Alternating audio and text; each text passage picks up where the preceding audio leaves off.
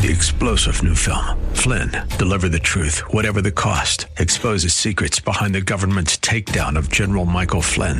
Flynn knew what the intel world had been up to. He ordered the first audit of the use of contractors. This set off alarm bells. He told the truth. He was the most dangerous person for Donald Trump to hire. They had to get rid of Flynn. Flynn, deliver the truth, whatever the cost. Available now. Watch it today. Go to salemnow.com. Salemnow.com. This is the Pro America Report on The Answer San Diego. Welcome, welcome, welcome. Ed Martin here on the Pro America Report. Great to be together, and uh, we've got a bunch to cover. I will have another great interview today with a friend of mine uh, who is going to speak about uh, Rush Limbaugh. I told you I was going to continue when I could get folks that knew Rush Limbaugh well to con- celebrate that. Uh, let me give you a little update. Again, it's Ed Martin here on the Pro America Report. Thank you for tuning in. Please go to proamericareport.com to find out more uh, about what we're up to, many of our interviews, and also sign up for the daily email, the Daily Wink, which comes out. You can follow me on Twitter at Eagle Ed Martin. You can follow me on Facebook, Ed Martin Live, and on Gab and Parler and everywhere else. Uh, you'll track it all down, and please do. All right. Um, I had a nice uh, text exchange over the weekend. I hadn't uh, talked to him in a long time, probably six months, um, but uh, early, uh, and that's with David Limbaugh, uh, Rush's brother. And um, what I had, my experience there was I've known David Limbaugh for a long time, much more than I knew Rush. I know Rush a little bit, um, but I knew David. I know David Limbaugh very, very, uh, pretty well. I spent time with him and, and talked to him on the phone, and he's a great, good, fascinating man, very smart and very. Um, very faithful, very uh, faithful guy. Has written some wonderful books on on uh, on his uh, faith and uh, on Christ and on the importance of. Um, uh, the importance of uh, one of them is called the case for uh, I think the case for Christ, uh, and he does it as a lawyer. It's really well done. Anyway, great guy. And um, about a when when the news first broke on uh, Rush, my I think I've told you, my wife, the doctor, said it's very serious. Said it's more serious than people realize. And um, and so I quickly reached out to um, I quickly reached out to David and said, "Boy, I'm praying for you. If there's anything I can do, let us know. I, I know how tough these times are." And I kind of stayed in general touch with him that way. And if you notice on the program here and on on uh, in my um, in many of the things we're doing, we did a lot of celebrating Rush. Um, we put out uh, some of his speeches. I talked about him a number of times because I thought, you know, it's better to celebrate someone's life while they're here if you can and we did a lot of that, which I was I feel very good about. Anyway, David and I had a nice exchange over the weekend. They're hanging in there, and uh, you know, obviously the uh, the sadness, and then you couple the sadness with the insanity of the left and the media, uh, but they're hanging in there, and that was that was um, important. Um, uh, I'm glad to, I was glad to hear that. Important for uh, all of us to to to know they're doing fine and, and hanging in there as best they can. Um, I do think that there's an observation. Someone said no one's going to replace Rush, um, Rush Limbaugh on the air. I think that's exactly right. Uh, also, just practically, there's going to be no one that can galvanize his listeners the same way. They're not going to be as talented as him and everything else. It'd be interesting to see. I did notice over the weekend um, that there, at the end, I didn't know this. At the end of his life, his career, Rush had signed on with one of the big. Um, uh, companies to manage his production, uh, uh, distribution, and all. I thought he always owned his own and distributed his own. He is with one of the big companies. I don't know if it was Premiere or uh, or what. Anyway, one of the iHeartMedia. I'm not sure who it was, but I noticed that, and as I saw a an executive with that company mention that we're going to go ahead and get, you know, uh, we're going to do the best of for a while, and then we're going to rotate in some ge- uh, guest hosts, and then we're going to see. And I thought, yeah, there's no way they're going to let um, someone be as Rush as Rush was. They had to let Rush do it because he was so talented and had such a history. But they won't do that for somebody else. So the next guy in is going to be tied up in the corporate um, mindset of what is happening and have to um, manage that, which will be make it less likely that it's as edgy or as exciting or entertaining, in my opinion. So um, oh, that that's where that's going to end up. Um, and I think that that's kind of being realistic. That's where that's going to uh, where that's probably going to be. Okay, um, the president of the United States announced announced that he will speak next week at CPAC, uh, next weekend, I believe. The CPAC is not in Washington, D.C. area like it usually is. CPAC is uh, for the first time being held in Florida because D.C., it's difficult to host things here and Maryland and everything, and Florida is a little bit easier. Although I suspect it's still going to be uh, a fairly. Um, fairly modest sized event compared to CPAC in the past decade or so has been just massive. I mean, it's just been it become such a, a behemoth. Um, but he's going to speak there. Here's the question. He's going to speak on Sunday. Here's the question I have is, um, will anybody be able to hear him? Uh, I mean, will, will anybody be able to hear him? Meaning, he gave an interview. Um, he gave an interview. Uh, was it when? Was it Thursday or Friday? I, I, can't be sure, but it was on Newsmax, and it was up on YouTube, and YouTube took it down. They took down his interview. He's a private citizen now, and they took it down ostensibly, I think, although nobody told, uh, I don't think anybody specifically said why that I could see. They took down his interview because I think during the interview he said he thought the election was stolen. Um, so now the standard is you can't even believe that even after the fact. I always thought that the point of the silencing uh, by the media and by big tech was to make it so that nobody challenged the election so that they would get their guy in office, the preferred candidate in office. I didn't know that it was going to become a complete uh, shutdown of anybody having any other position. I mean, you can have a lot of positions, crazy positions on the internet crazy positions. You can do YouTubes about, you know, um, about the the your theories on uh, on uh, on evolution, on climate change, on UFOs. You can do lots of stuff. You don't get taken down. Now, I don't know whether the F- Facebook's answer is because they're taking him down because he um, he is influential is that the standard? Because people would follow him? Is the reason they took him down because of the Pelosi uh, Capitol insurrection hoax? And they're saying, oh my gosh, more things like that could happen? There's a great, great piece by Julie Kelly out that shows nobody was armed. Uh, there's no evidence that anybody was armed. In fact, the evidence that occurred that I saw was that there was um, that there was um, uh, some indication that there were people. Uh, in fact, there was exchanges uh, between people attending where they were saying, Are you going to carry, meaning conceal carry or carry a weapon? And the person says no. And the person says, No, I'm not going to carry. And, um, and of course, because they're, they knew that to have be armed. And so they weren't armed. So a whole bunch, and then they went on this uh, essay, this uh, Politico uh, went on to say, Oh my gosh, you know, you won't believe it. Um, there is, uh, it turns out that the, um, that they had weapons somewhere else. So they weren't armed, but they had weapons somewhere else. That's the standard. That appears to be the standard of of what uh, is going to be whether you're allowed to uh, that you're allowed to um, to be called armed. That's what they're saying. So here, back to my point. The president of the United States is going to speak. He's going to speak next um, Sunday. How long will we be able to see it? Think about what we're doing here. Think about the position we're in here. That how long will be we be allowed? to see what he says before it's taken down. And if the only avenue to see or hear him is to somehow what? Go uh, see it quickly and upload it onto a different website? Is that is that the is that going to be the standard? You can't you will not be allowed to uh, to see um, what he says except if you see it live and then it'll be taken down. That it looks like it. That looks like the standard. Think about what's happening.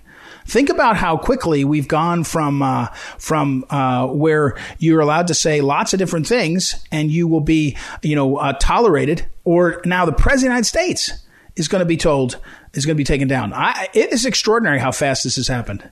And what you need to know today is it doesn't feel like they're going to stop. It does not feel like they're going to stop, and uh, and and I don't know why they would. You know, this is my argument, my strongest argument for the fact that we have to get ourselves uh, lined up to fight for what really happened on November 3rd because I don't think they're going to stop if they ha- they don't have to. In other words, they're not going to stop conduct where there's no friction making them have to stop you know, there's no if there's nothing that makes them stop taking down the president of the United States. Uh, and, and by the way, I don't know what that means. I don't know whether it means creating another entity that would be so powerful uh, that that they that they would realize how many people want to watch this and it would be valuable to them. Um, uh, it, it, I don't know because it's what's happening now is so striking. It's um, it is really um, it's really crazy to see. And again, understand at this point, I am not an advocate for any change in who's president. Okay? I'm not saying that. Nobody should. We have a system. The system, whether it was flawed or not, whether John Kennedy cheated Richard Nixon, he still became president. Whether Joe Biden cheated Donald Trump, he still became president. That's not what I care about. What I care about now is why won't anybody let us look and see what happened, at least to restore confidence. At least to restore confidence. I mean, it's it's uh, it is um, amazing to me uh, how um, uh, how uh, st- how tightly they're wound to stop what seems to me to be now a common sense conversation.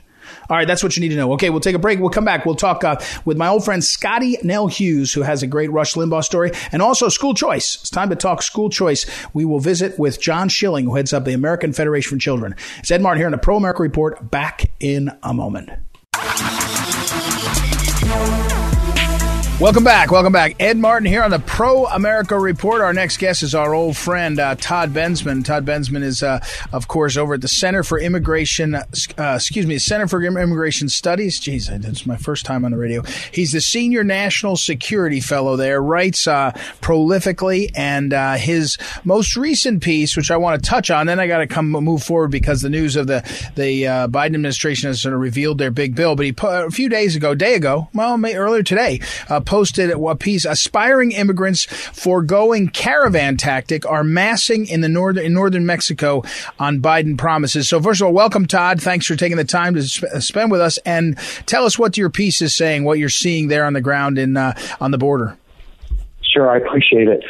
I looked through uh, all this week Mexican media because there are not too many American reporters going over to the Mexican side to see what's going on.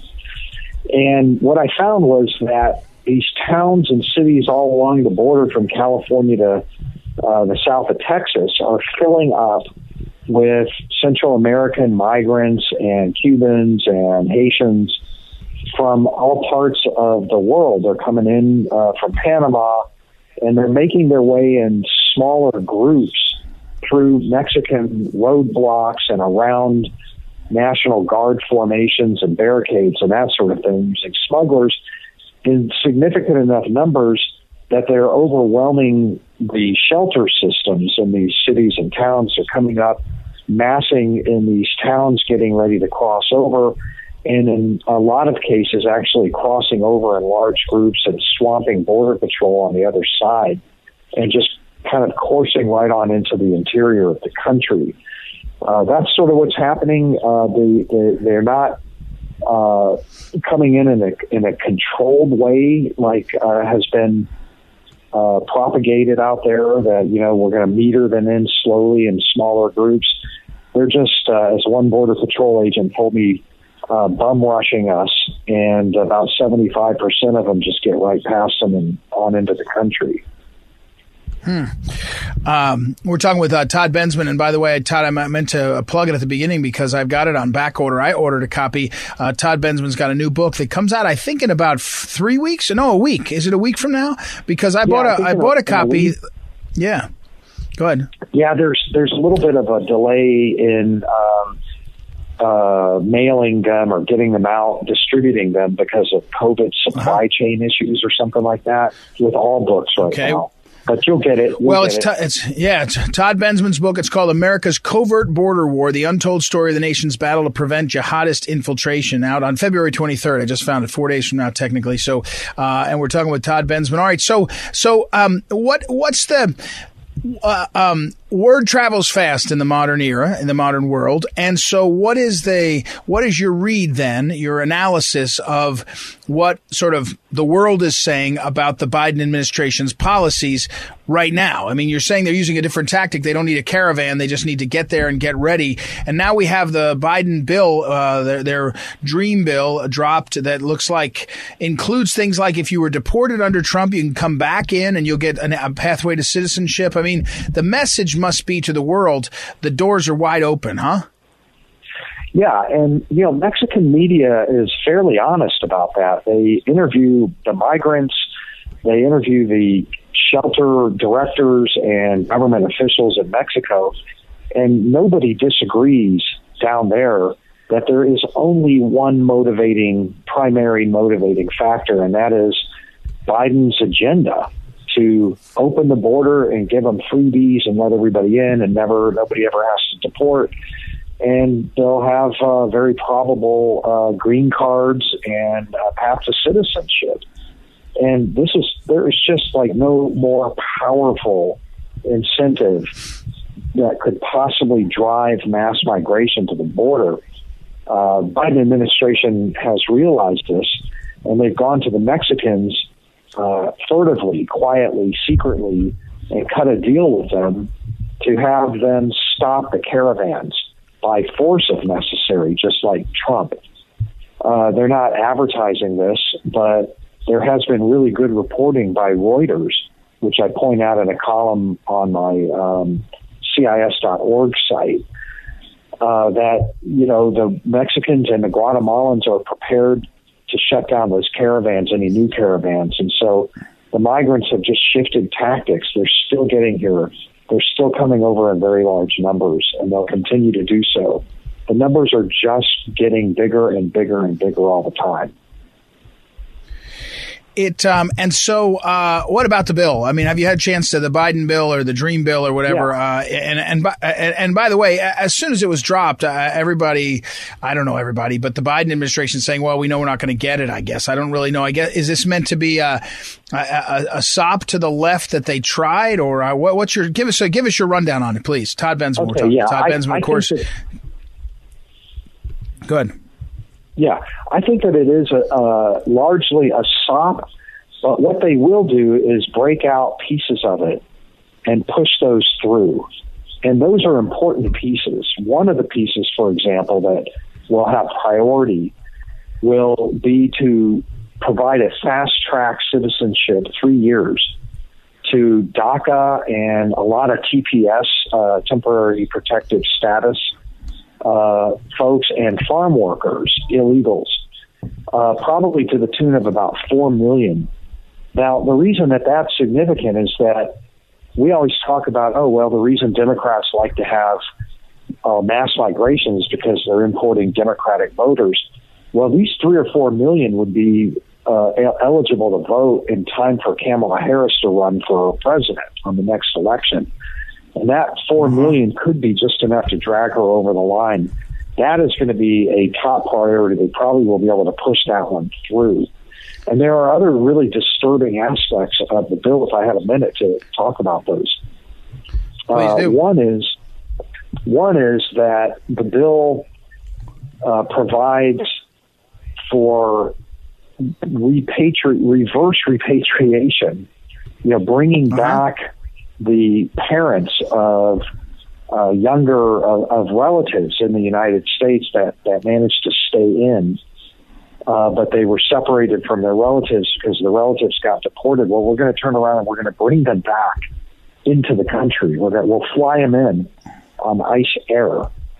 Another wow. disturbing part of this is that we are proposing in this bill to provide legal counsel for all illegal immigrants who have cases pending before the, uh, the immigration courts, or uh, at least give the attorney general the authority to order legal counsel to be provided for illegal immigrants at taxpayer expense. That would be, you know, untold billions of dollars. I mean, obviously, I mean, lawyers will jack the prices up and even if they don't, uh, you know, it's going to be a really hefty bill. Uh, and then, of course, there's very, very little enforcement. Uh, there's a provision in there to call a commission together of, you know, migrant advocates and uh, that sort of, um, you know, Democrats and that sort of thing to, to make recommendations about what to do on workplace enforcement right? And there can only be one direction for that. It's going to be, you know, no workplace enforcement. You know, we want employment for these folks. Uh, and then lastly, the bill proposes to, not lastly, but just for our time constraints here, the bill proposes to uh, funnel untold millions of dollars into in grant money to migrant advocacy groups, enriching them and uh, providing more incentive to for them to become a, a powerful interest group, uh, pushing open borders uh, for their own for their own interests, right? Because they make money per head on migrants, and uh, that's just for starters. I mean, there's very little enforcement, no enforcement really uh, provision in this thing. It's about as radical a thing as I've ever seen uh, in the hmm. country, really. You know, you know, I hate to be a Simon editor, Todd, but we're talking with Todd Bensman, the senior national security fellow. I'm sure other folks at the Center for Immigration Studies will also do this, but I, I think you got to eh, writing on that and breaking this thing out is important. I, I, had not followed some of that already. That analysis you just said. By the way, Todd's book is America's Covert Border, Border War: The Untold Story of the Nation's Battle to Prevent Jihadist Infiltration. Out on February 23rd. I order, I pre-ordered a copy. It's uh, whenever they start firing the books out, I'll get one in the mail. So uh, it is available available everywhere you see books, and it's uh, Bombardier Books is the publisher. Track it down. Todd, I got to run. Thank you as always for being down there on the border in Texas and keep an eye on this. I hope your voice keeps getting louder and louder. It's uh, it's uh, so important what's happening. So thank you for your time. Thank you, sir. Appreciate it. All right, we'll take a break and we'll be right back. Don't forget any of these interviews, and you go over there, proamericareport.com. You'll see I've interviewed Todd a few times. Always, always educational. Go check them out. We'll take a break and be right back. It's Ed Martin here on the Pro America Report. Back in a moment. Welcome back. Welcome back. Ed Martin here on the Pro America Report. One of the people I've really enjoyed in the last three or four years getting to know is Scottie Nell Hughes, and she is a uh, journalist. She's been uh, she was on CNN for a while. She's also now hosts her own program on RT America. She'll often have me on in these panel discussions. She's really sharp. She also was early uh, MAGA. She rep- rec- rec- recognized uh, what uh, Donald Trump was doing and what it meant, and was early in on on sort of sort of making that clear, which got her a lot of attention both good and bad. And I was with her, uh, I mean, meaning criticism from the media, but I was with her, uh, talking to her a few days ago, and she has some great stories about Rush Limbaugh and uh, and that. So, uh, first of all, welcome Scottie Nell Hughes to the program. How are you today? Thank you, Ed. And I like these role reversed. I think this is a good role reversal right here. You know, exactly. The good news is I'll be as good of a person, a guest as you are on my show, so I have to actually behave. Uh, uh, there you go. Well, that's good. Well, it's fun. It's fun to do radio with you. When we do TV, you know, you, you're always looking, you always look good, and I always have to wonder why didn't I get makeup. But anyway, we'll we'll discuss that another time. All right. So, Scottie Nell Hughes. First of all, um, tell the story. You told it to me. I, I, think it was on the air, but you told it to me. It's fascinating about how you you had a really, you actually had a like one of the more unique interactions with Rush Limbaugh that I've ever heard, and it kind of is. It's almost wrapped around the Trump phenomenon. You talk about historical figures, and there you are in the middle middle. Walk us through that.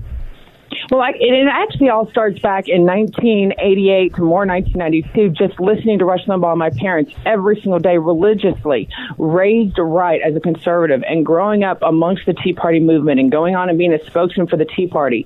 And so when Trump came down that aisle, I noticed the same people that were those conservative people that we had seen motivated with the Tea Party principles were being motivated and getting behind Donald Trump.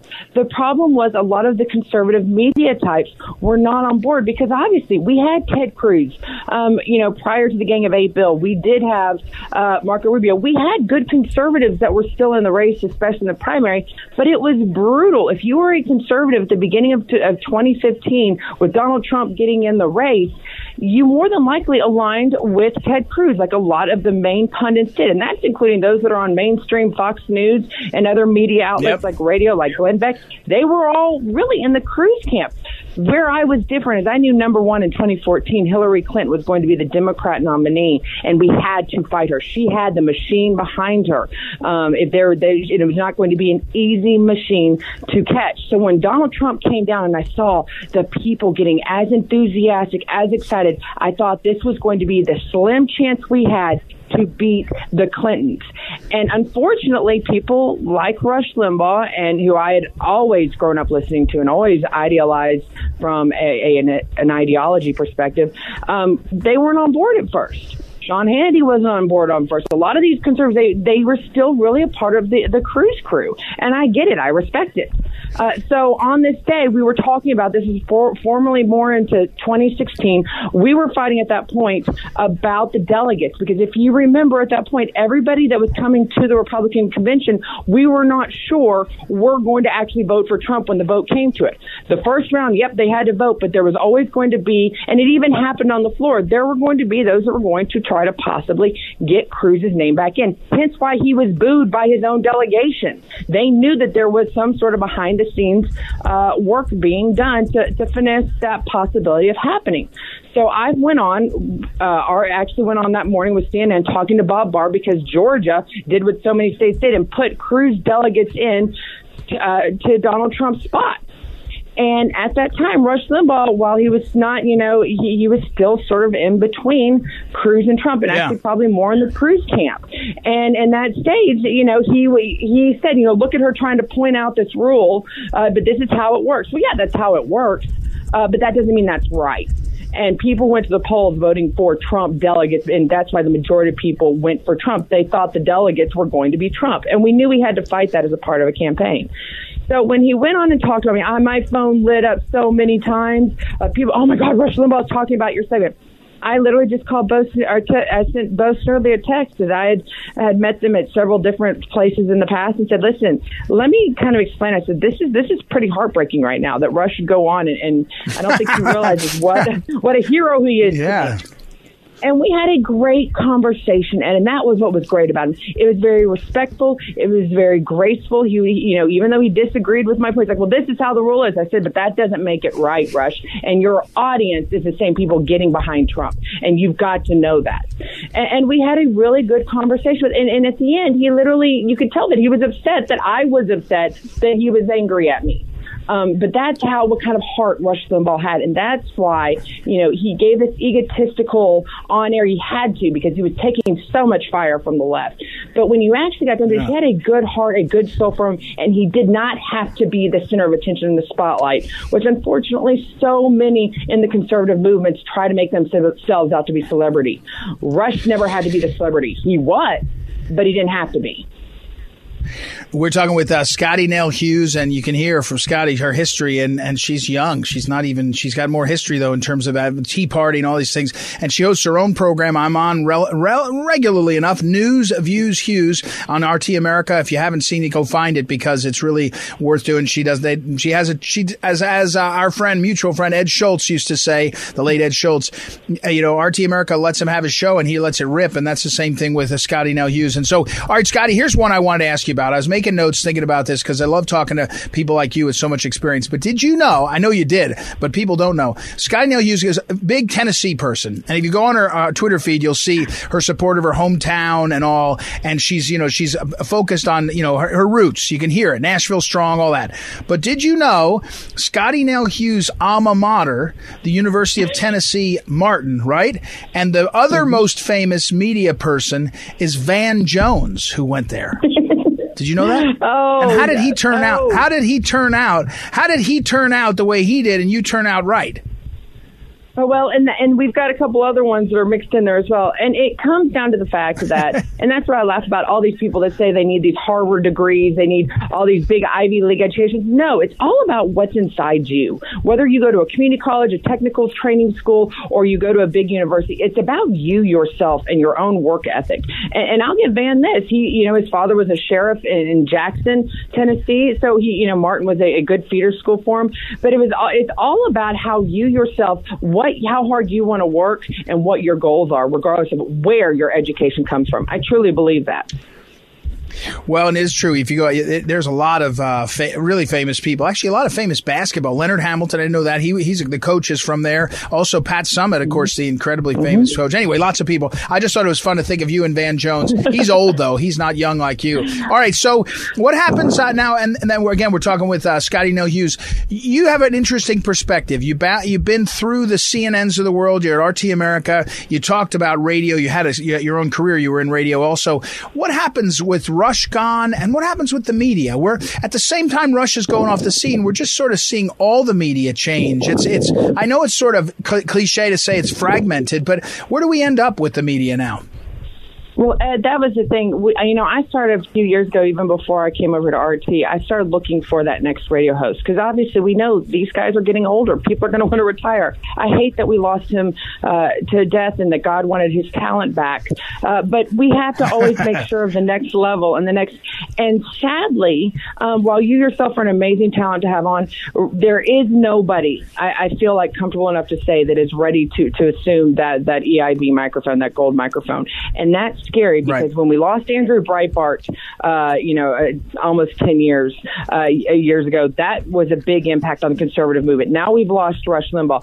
Uh, there's, you know, Tucker Carlson. There's maybe two or three other people, big names that I go, that w- is going to be able to carry this flag. But we're going to have to right now. The problem is we got to get the grifters out. We got to get the people that are doing this just for their own agendas. We've got to get back to the the policy and the ideology of conservatism, the Barry Goldwater ideology, and we need people that are willing to go and put their necks on their lines, even if it's going to cost them professionally and and that's where I, I am I'm sitting back and obviously looking in faith that, that I do believe that God has some plan for the movement, but we're going to have to really get that quickly um, because 2022 is around the corner, 2024 is definitely around the corner, and, and we've got to have somebody um, that we're going to be willing uh, that that we can put up there that's going to be willing to take those hits, and we're going to be willing to back like we, what we did Rush Limbaugh.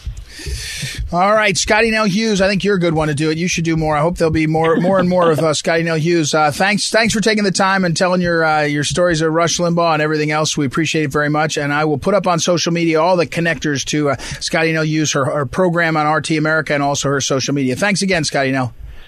Thank you, Ed. All right, we'll take a break and be right back. It's Ed Martin here on the Pro America Report. Back in a moment.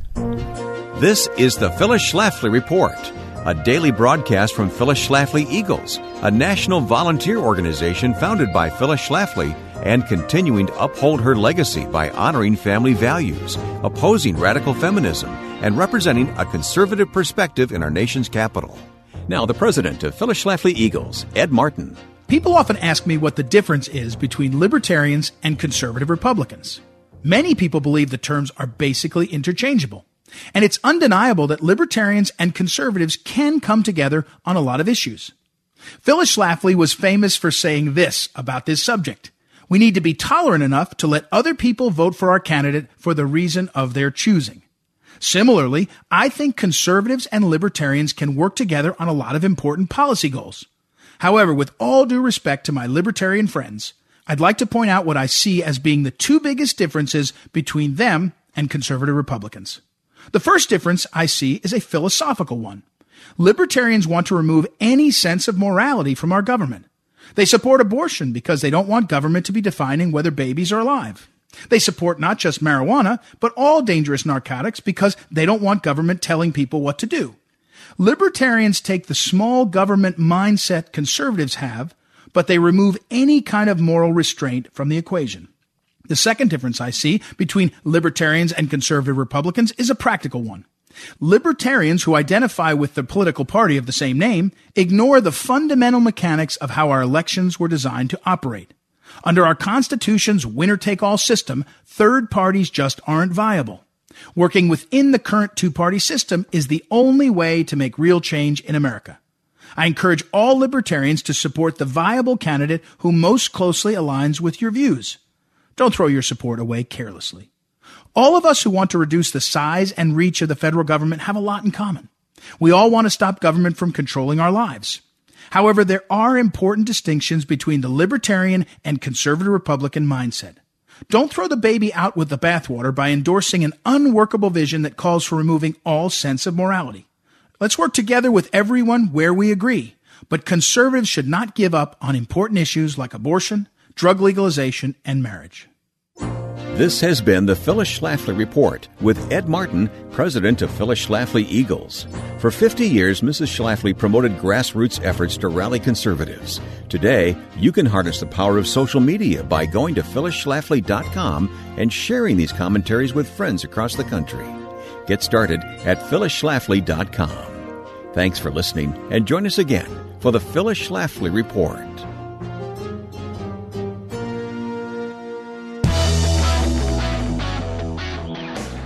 Welcome back. Welcome back. Ed Martin here on the Pro America Report. Uh, great to be back. And uh, here's a story I wanted to cover for you. Again, the influence of China, China on the world, and whether we're getting serious about it is the question.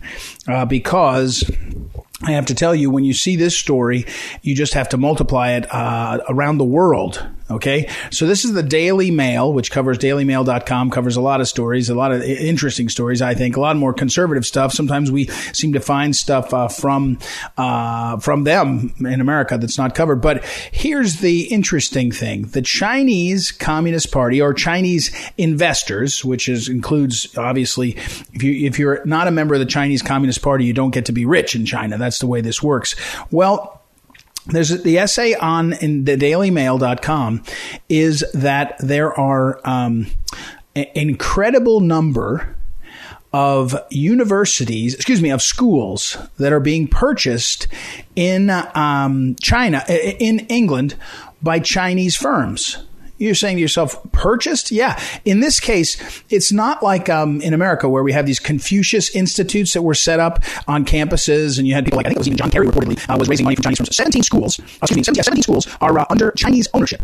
So what does that mean? Well, it means that private schools would be like buying up a prep school in America. And there are some prep schools that are private. They're usually uh, nonprofits that make it sort of impossible to purchase them. Um, you don't get to buy, go into, uh, say, a, uh, a Catholic uh, school and purchase it because it's got a board of directors or it's owned by the church. But there are some private schools, some of the big name schools like Phillips, Exeter, I think that's one up in uh, Massachusetts. I don't know if they're for profit or not, but there's schools in England that are, there's no 501c3 uh, protection or, or set up that way. So there's schools like Princess Diana's, the late Princess Diana, school, the elite private school um, she went to, that's owned by the Chinese, place called Abbots Bromley School, a Bromley School, owned. And here's the thing.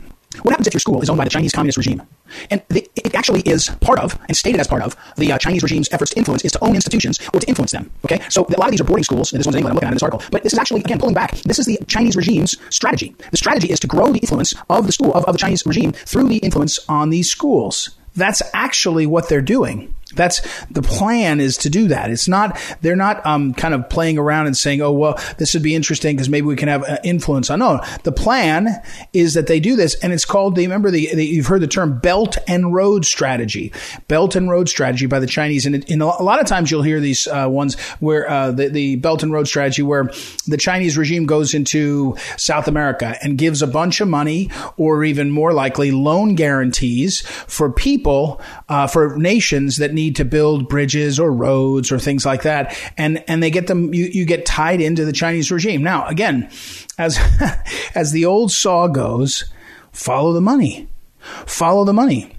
The, the fact is that the money who has the money in this case will influence what happens in a nation. If the Chinese have, uh, the Chinese regime has spent, uh, invested billions and billions in Africa and built roads and bridges and helped fund infrastructure, they have an influence. That's how it works. If the Chinese regime owns schools, in Great Britain and the United Kingdom and Britain, do you think that they're going to get an influ- going to have an influence on the students? How could they not?